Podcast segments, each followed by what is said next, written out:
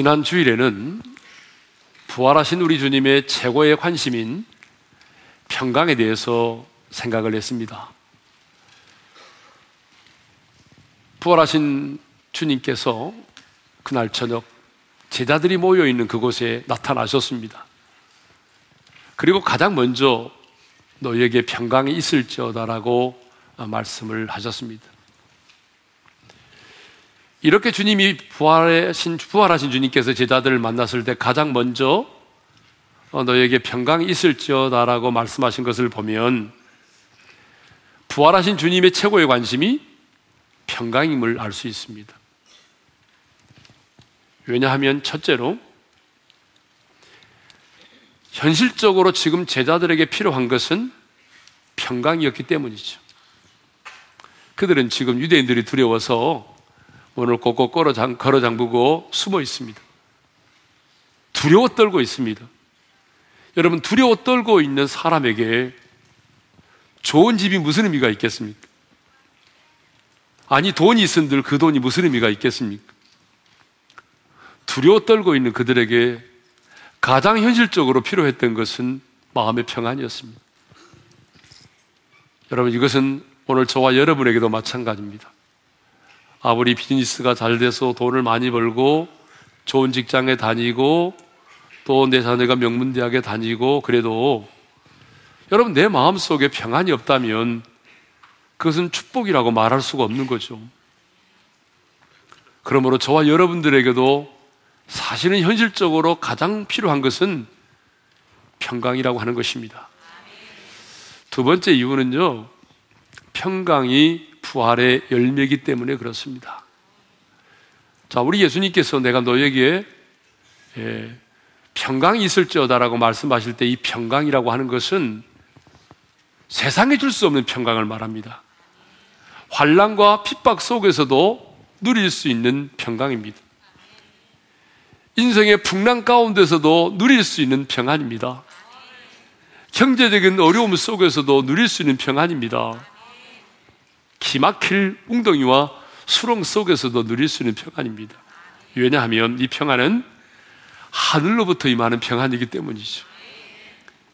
왜 우리 주님이 말씀하신 이 평안이 하늘로부터 임하는 평안일까요? 그것은 십자가의 대속의 죽음과 부활을 통해서만 주어지는 것이기 때문에 그렇습니다.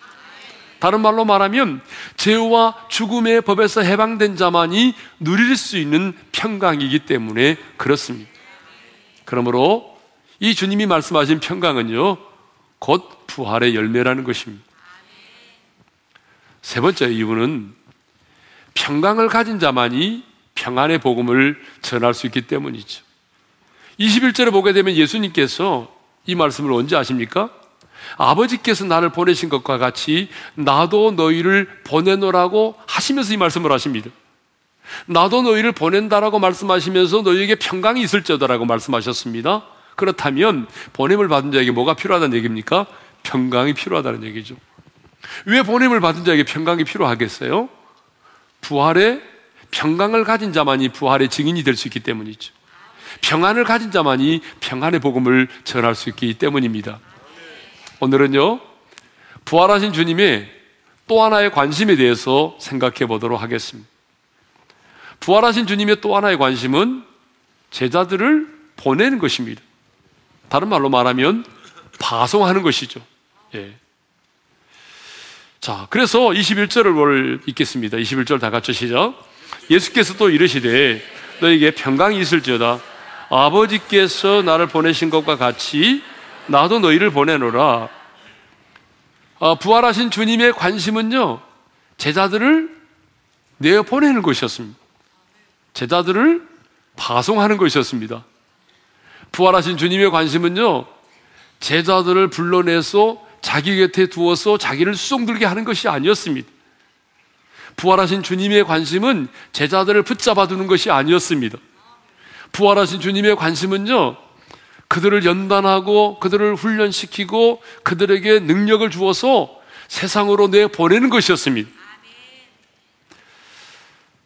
그래서 여러분 마태복음 이제 우리 10장을 뭐라고 말하냐면 파송장이라고 말하거든요. 뭐 성경에 보게 되면 부활장이 있고 뭐 믿음장이 있고 그러잖아요. 그런 것처럼 마태복음 10장은 파송장이라고 불러요, 우리가. 왜냐하면 마태복음 10장 1절에 이런 말씀이 있어요. 읽겠습니다. 시작. 예수께서 그의 열두 제자를 부르사 더러운 귀신을 쫓아내며 모든 병과 모든 약한 것을 고치는 권능을 주시니라. 예수님께서 열두 제자를 부르셨다고 하지 않습니까? 그리고 부르신 다음에 어떻게 하셨습니까? 더러운 귀신을 여쭙고 모든 병과 모든 약한 것들을 고치는 권능을 주셨다라고 말씀하지 않습니까? 여러분, 왜 예수님께서 제자들을 부르셨을까요? 왜 예수님께서 그 제자들에게 이런 권능을 주셨을까요? 목적은요, 그들을 보내시기 위함입니다. 마태복음 10장 6절의 말씀을 읽겠습니다. 시작. 이스라엘 집에 잃어버린 양에게로 가라. 제자들을 보내시기 위해서였습니다. 그러니까 여러분 우리 주님께서 제자들을 부르신 목적도 보내기 위함이었습니다. 주님께서 제자들에게 이런 권능을 주신 것도 그들 역시 보내기 위해서였습니다. 그래서 우리가 이것을 영어로 말한다면 이렇게 말할 수 있겠습니다. calling 하나님이 부르시고 그 다음에는요 giving 하나님이 주시고 그 다음에는 우리를 sending 보내신다. 여러분 이것은 제자들만이 아니라 우리에게도 동일합니다.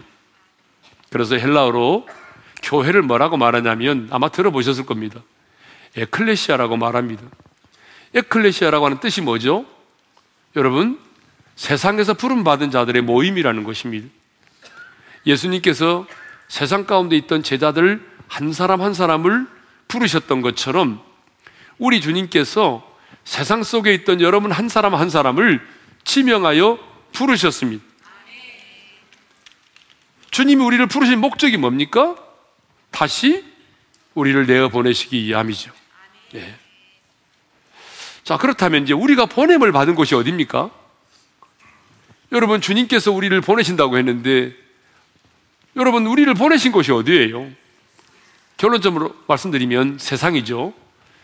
요한복음 17장 18절을 읽겠습니다. 시작. 아버지께서 나를 세상에 보내신 것 같이 나도 그들을 세상에 보내었고 그랬습니다. 주님이 우리를 보내신 곳이 어디라고요? 세상입니다. 입술을 좀 열었으면 좋겠습니다. 주님 우리를 보내신 곳이 어디라고요? 어, 세상입니다. 세상. 주님이 우리를 보내신 것은 교회가 아닙니다, 여러분. 신앙생활의 무대는 교회가 아니라 세상입니다. 그런데 너무나 많은 성도들이요. 자기의 신앙생활의 무대를 교회라고 착각하고 있는 것 같아요. 기도원이라고 착각을 하고 있어요. 그래서 허구한 날 교회에서 진을 치고 살아요. 아니, 1년에 반 정도를 기도원에서 보내는 사람이 있습니다. 물론 우리가 은혜 받기 위해서 한 번쯤, 두 번쯤은 가야 되겠죠. 평생 사는 날 동안 기도원 한 번도 안 가신 분도 있잖아요. 이게 문제가 있는 겁니다. 그런데 여러분, 주님이 원하는 것은 우리가 교회 안에서 진을 치고 우리끼리 신앙촌을 만들고 사는 게 아닙니다. 주님이 원하는 것은 우리로 하여금 세상으로 우리를 보내는 것입니다. 그래서 이 종교, 종교 개혁자 마틴 루터와 그의 후예들은 주일 오전 예배를 이렇게 마치고 난 다음에 오후에 그 예배당의 문을 닫는 폐문 의식을 진행했다고 하는 것입니다. 일종의 퍼포먼스를 한 거죠. 여러분, 왜 이렇게 오전에 예배를 드리고 난 다음에 여러분, 성도들이 보는 가운데 예배당의 문을 걸어 잠그는 이 폐문의식을 했을까요? 그 이유가 있습니다. 그 이유가 뭐예요? 오늘 교회 나와서 하나님께 예배를 드림으로 내가 은혜를 받고 성도들을 만나서 교제함으로 1호를 받았다고 한다면 이제 흩어진 교회로 나아가라는 것입니다. 은혜를 받았으면 교회에 머무르지 말고 세상 속으로 나아가라는 것입니다. 세상 속으로 들어가서 흩어진 교회가 되라는 것입니다. 그렇습니다, 여러분. 우리가 예배를 드렸다고 한다면 우리는 세상으로 가야 합니다. 그래서 우리의 삶의 현장, 내가 머물러 있는 삶의 현장이 교회가 되게 해야 하고, 나의 삶이 하나님께 드려지는 삶의 예배가 되어야 할 것입니다.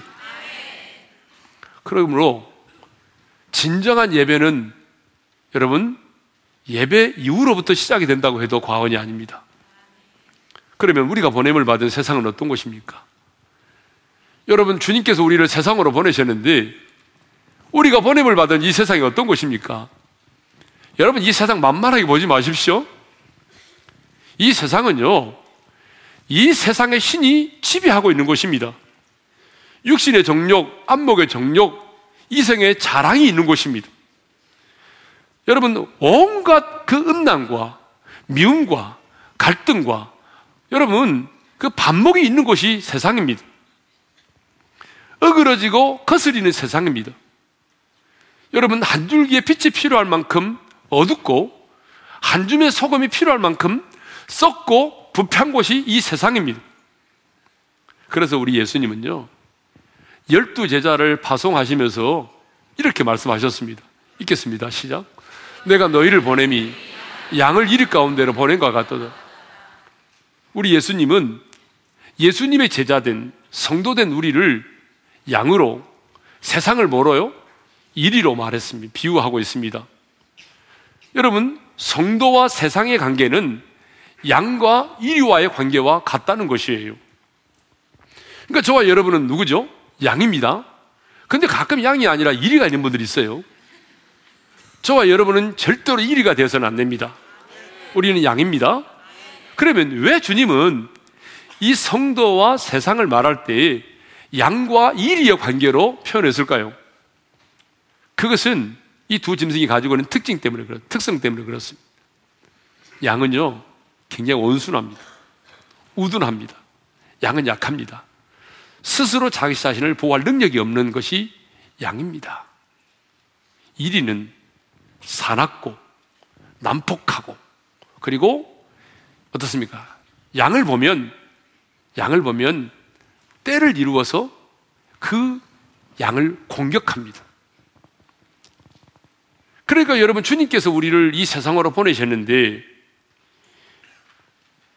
양으로 이리때가 득실거리는 세상에 보냈습니다. 여러분 세상에 나가보니까 이리때가 얼마나 많습니까? 여러분 같이 살고 있는 남편만 이리가 아닙니다.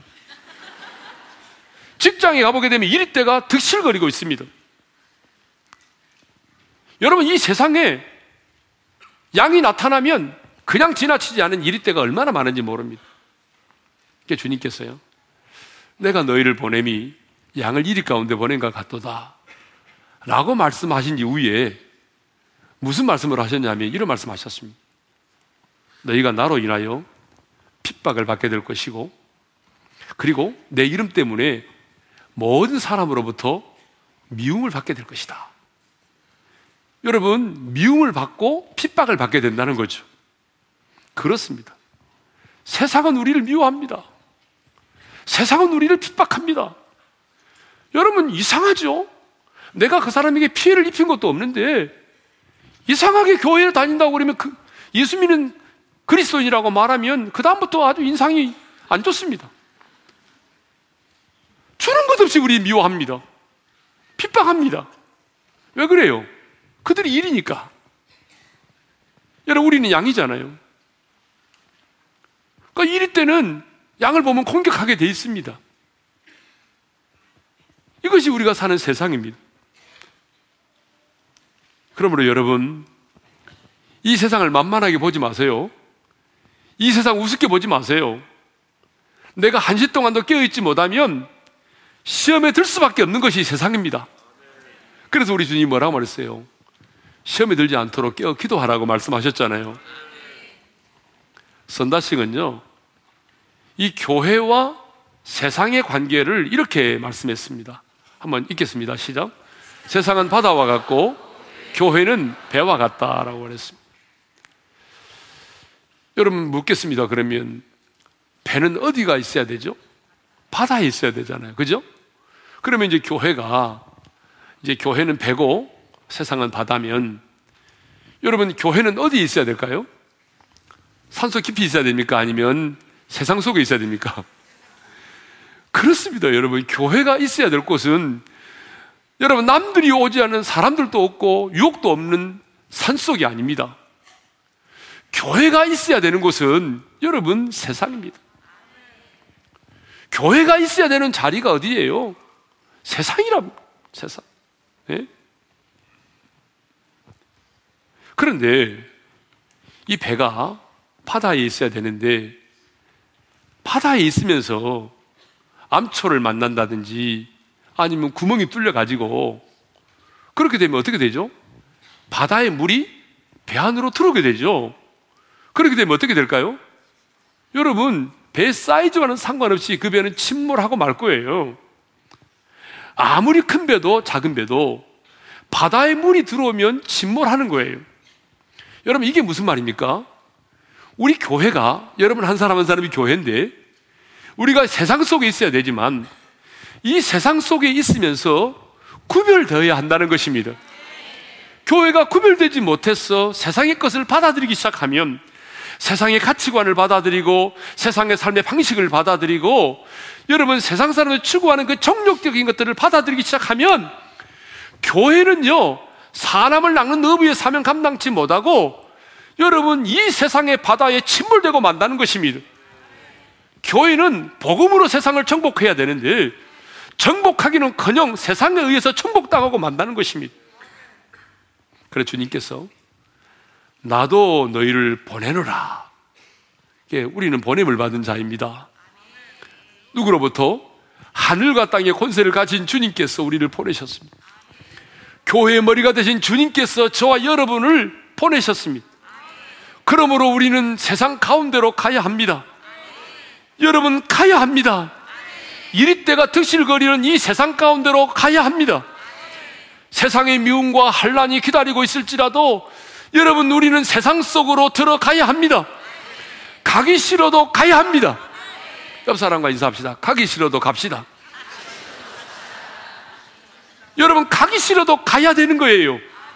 만일 우리가 여러분 세상을 향하여 나가지 않는다면 하나님께서는요 근 환란과 핍박을 통해서라도 여러분 우리를 흩어버리고 말아요. 예루살렘 교회를 보십시오. 주님이 말씀하셨습니다. 성령이 너에게 임하시면 너희가 권능을 받고 예루살렘과 온 유대와 사마리아와 땅 끝까지 이르러 내 증인이 되라고 그랬잖아요. 무슨 말입니까? 그냥 가지 말고 성령의 권능을 받으면 가라는 거예요. 유대와 예루살렘과 사마리아 땅 끝까지 가라는 거예요. 그런데 여러분 마가의 다락방에 성령의 불이 임했지 않습니까?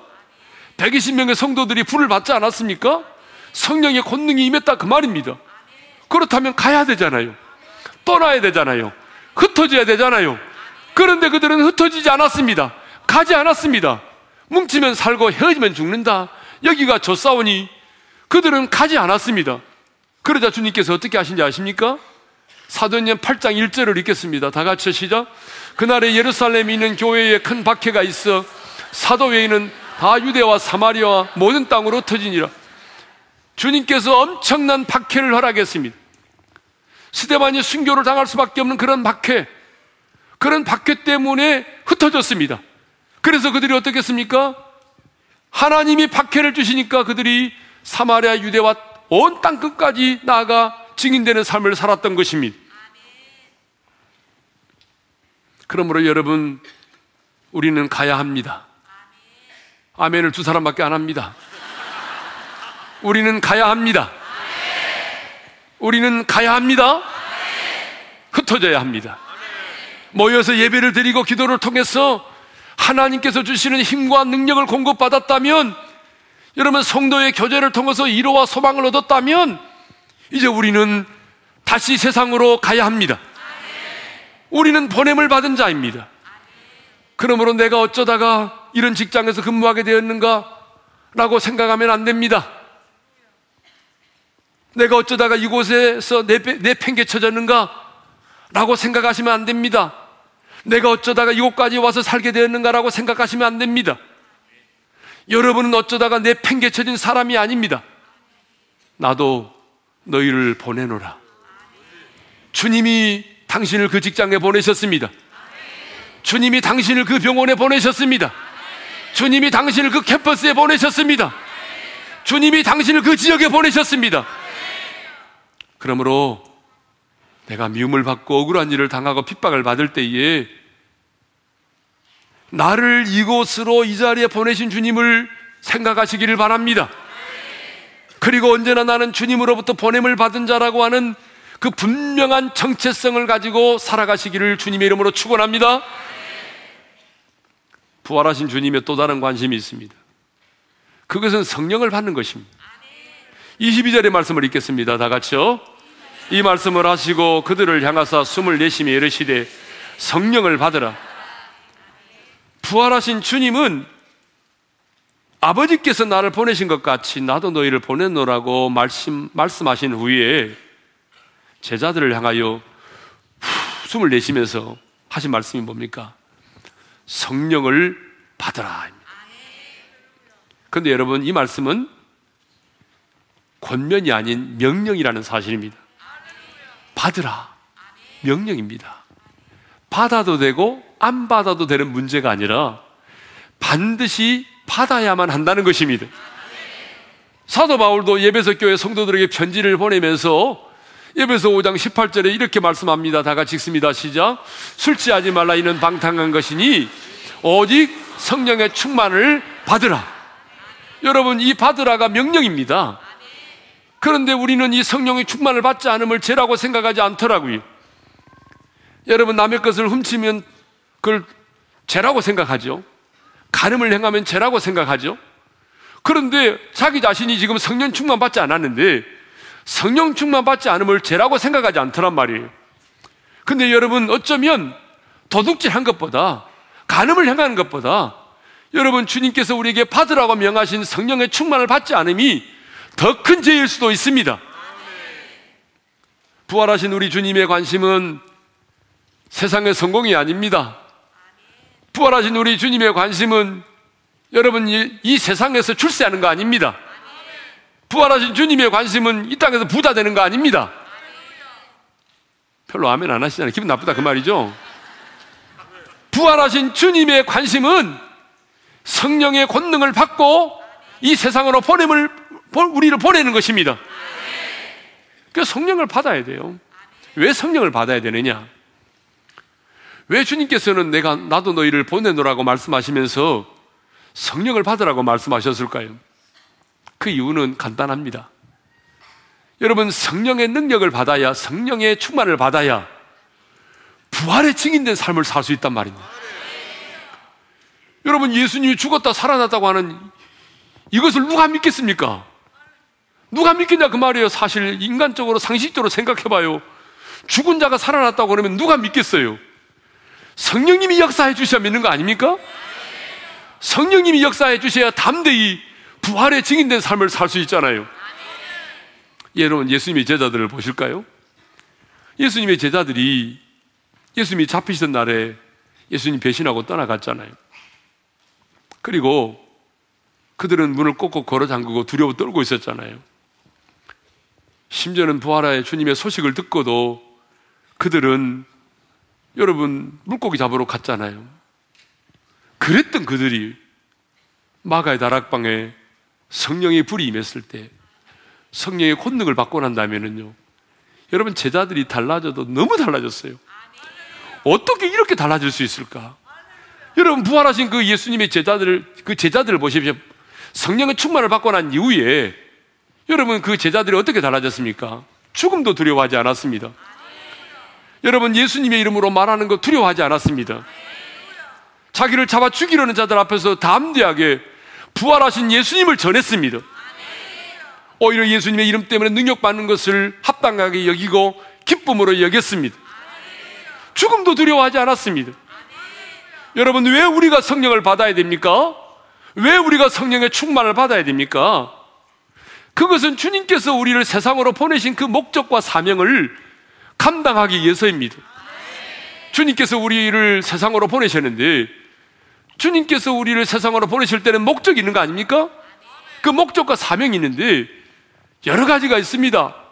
그런데 그 목적과 사명 중에 가장 중심적이고 대표적인 것이 있는데 그게 뭐냐면 23절에 나와 있습니다. 23절의 말씀을 읽겠습니다. 시작.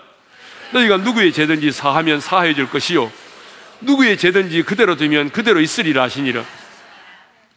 예수님은 너희가 누구의 죄든지 사하면 사해질 것이고 그대로 두면 그대로 있게 될 것이라고 말씀하셨습니다. 그렇다면 여기 언급된 너희는 누굴까요? 로마 캐톨릭에서는 수제자인 베드로라고 말합니다. 그래서 베드로의 뒤를 잇는 교황에게 죄를 사해주는 사적권이 사제권이 있다라고 믿습니다. 그런데 이렇게 되면 여러분 이제 어떤 얘기가 되는 거예요? 사제가 죄를 사하면 다시 말하면 누가 고해성사를 하잖아요. 그때 신부가 듣고 당신의 죄는 사함 받았습니다. 라고 말하게 되면 하나님도 사해 주시고 사제가 죄를 사하지 않으면 하나님도 그 죄를 그냥 놔두셔서 심판을 받게 되는 여러분 그런 일이 일어나고 마는 것입니다. 그러나 본문에 나오는 너희는 수지자인 베드로만을 말하는 것이 아닙니다. 여러분 그 자리에 있었던 예수님 제자들 전체를 말합니다. 그리고 여러분이 잘 기억해야 되는 게 뭐냐면 죄를 사하는 권세는 어떤 특별한 소수의 사람에게 있는 것이 아닙니다. 죄를 사하는 권세는 오직 하나님께만 있습니다. 그래서 예수님도 예수님도 중풍병자를 일으키실 때에 일어나 침상을 가지고 집으로 가라고 말씀하지 않으시고 이렇게 말씀하셨습니다. 뭐라고 말씀하셨습니까? 시작. 내죄 사함을 받았느니라. 네죄 사함을 받았느니라고 말씀했습니다. 그때에 여러분 유대인들이 얼마나 놀랐습니까? 죄를 사하는 권세는 하나님만이 하실 수 있는데 네가 어떻게 죄를 사한단 말이냐? 여러분 주님은 자신이 바로 죄를 사는 권세가 있는 하나님이심을 말씀하신 거죠.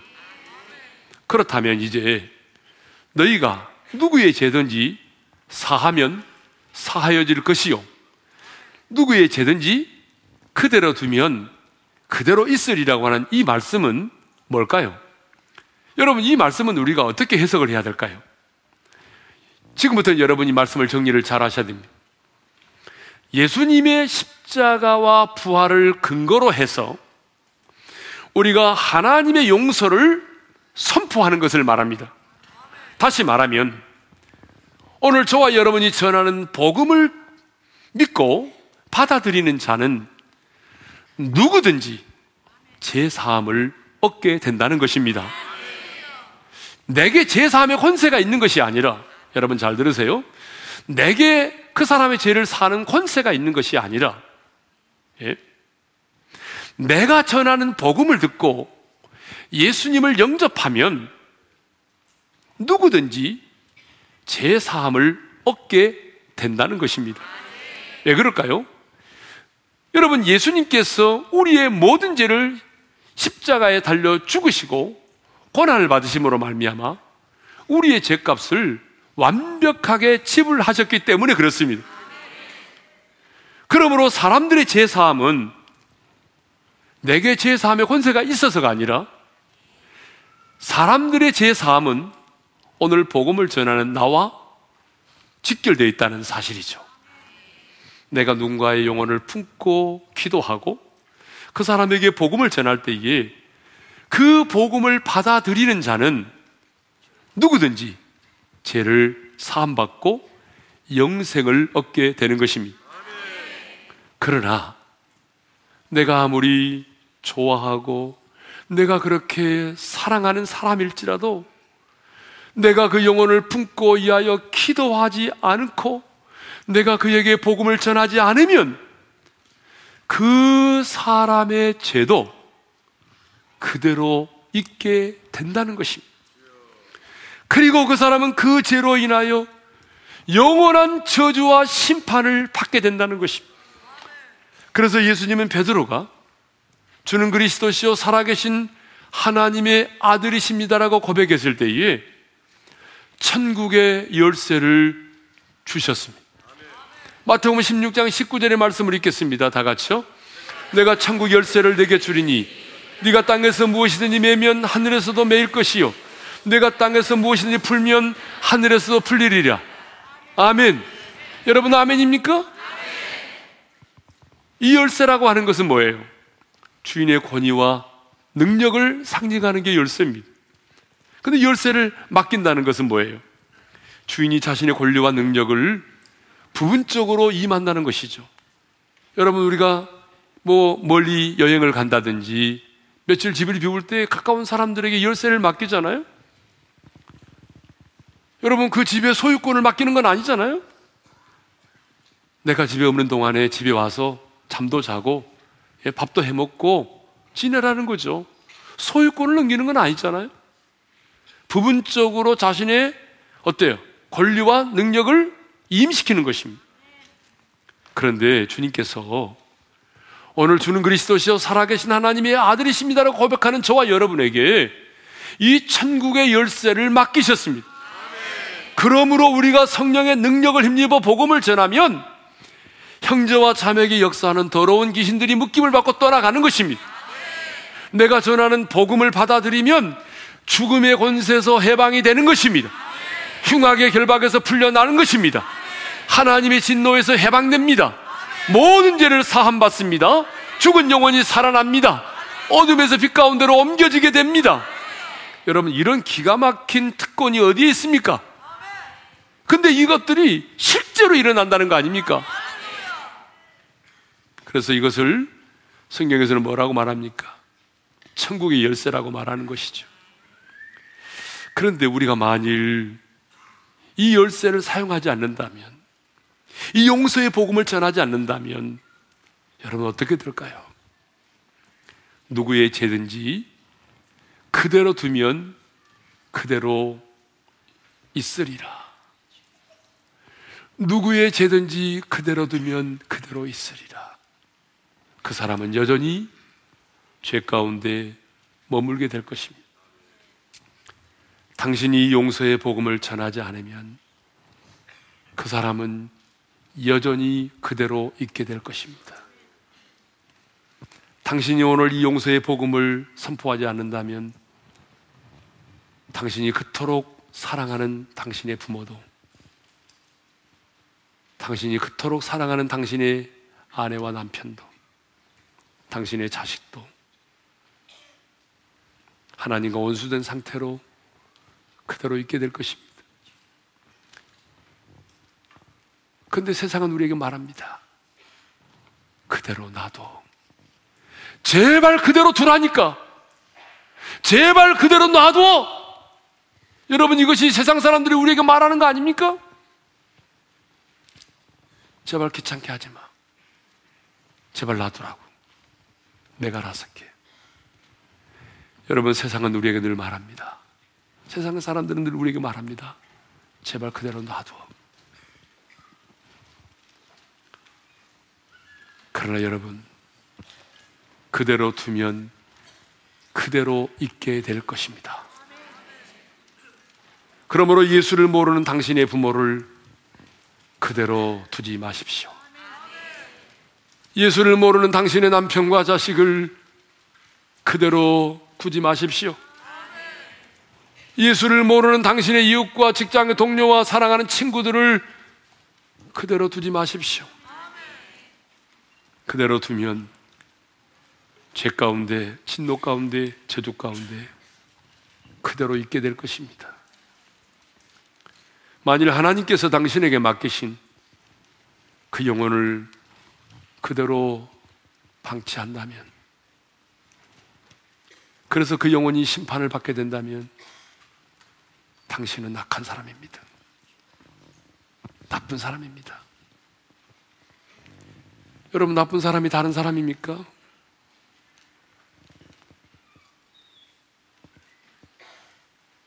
그대로 놔두면 당신은 나쁜 사람입니다. 그래서 주님이 말씀합니다. 네가 그 영혼을 그대로 방치하여 그대로 제 가운데 있게 한다면 내가 그 사람의 핏값을 너에게서 찾으리라. 올 주신 말씀을 마음에 새기면서 주님, 내가 가겠습니다. 가서 평강의 복음을 전하겠습니다. 주신 말씀 마음에 새기면서 우리 찬양을 드리며 나갑니다. 가는 길에 주의 평강 있으리. 평강의 왕 함께 가시니 너의 걸음 걸음 주 인도하시니 주의 강한 손 너를 이끄시리 가는 길에 주의 축복 있으리. 영광의 주 함께 가시니. 내가 밟는 모든 땅 주님 다스리니 넌 주에게 예비게 되니 주님 나라 이하여 길 떠나는 나의 형제여 주께서 가라시니 주께서 가라시니 너는 가라 주의 이름으로. 너는 가라 주의 이름으로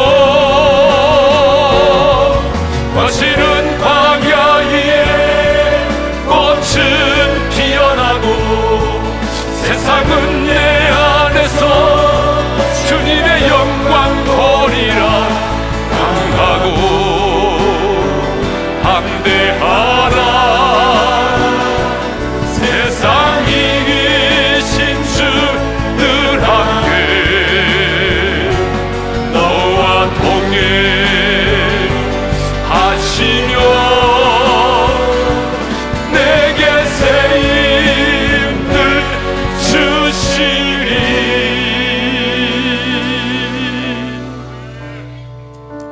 한번 눈을 감고 주신 말씀 마음에 새기면서 기도합시다.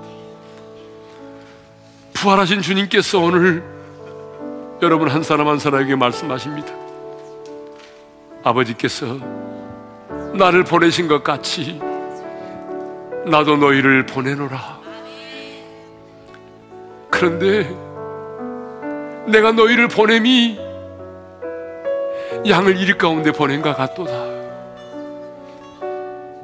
우리가 보냄을 받은 세상이 만만치 않다는 거예요. 이럴 때가 양을 공격하듯이 끊임없이 우리를 미워하고 핍박한다는 거예요. 너무나 음란하고 미움과 반목과 갈등이 있는 세상. 어둡고 썩고 부패한 곳. 주님이 우리를 보내셨습니다. 우리를 보내신 곳이 바로 이 세상입니다. 그런데 우리 힘으로는 세상을 이길 힘이 없어요. 우리는 우리 힘으로는 부활의 증인된 삶을 살 수가 없어요. 그래서 주님이 말씀하셨잖아요. 숨을 내쉬며 성령을 받으라. 성령의 권능을 받으라. 성령의 능력을 받으면 이길 수 있다는 거예요. 감당할 수 있다는 거예요. 돌아오는 역사가 일어난다는 거예요. 주님, 가겠습니다. 아니, 내가 가기 싫어도 가겠습니다. 그런데 내게는 힘이 없습니다, 주님. 내게 성령의 충만함을 주십시오. 세상을 이길 수 있는 능력을 내게 주십시오. 담대히 복음을 전할 수 있는 능력을 내게 주십시오. 내가 선포하겠습니다. 그런데 내가 담대히 복음을 전하면 성령의 능력으로 그가 예수를 믿고 제사함을 얻게 된다는 거죠. 하지만 내가 그 영혼을 품고 이하여 기도하지 않고 복음을 전하지 않으면 그 사람은 여전히 그 죄 가운데 있게 된다는 것입니다. 그대로 있게 된다는 말이 얼마나 무서운 말인지 아세요? 여러분, 그대로 있게 된다는 말이 얼마나 무서운 말인지 아세요? 그것은 영원한 저주와 심판을 말하는 거예요. 그대로 있게 된다면 여러분은 악한 사람이에요. 여러분은 나쁜 사람이에요. 하나님, 가겠습니다. 전하겠습니다. 근데 내게 능력을 주십시오. 성령의 충만함을 주십시오. 그래서 내 남편, 내 자녀들, 내 이웃들 그대로 두지 않겠습니다. 성령님께서 행하시는 일을 포기하여 주옵소서. 우리 두 손을 들고 주여 한번 외치고 부르짖어 기도하며 나갑니다. 주여! 아버지 하나님 아버지께서 나를 보내신 것과 같이 나도 너희를 보내노라. 주님 가겠습니다. 세상이 아무리 약해도 세상이 아무리 음란해도 세상이 아무리 나를 미워해도 주여 내가 세상 속으로 가겠습니다. 이 세상 속에서 하나님의 담대히 부활의 증인이 되겠습니다. 복음을 전하겠습니다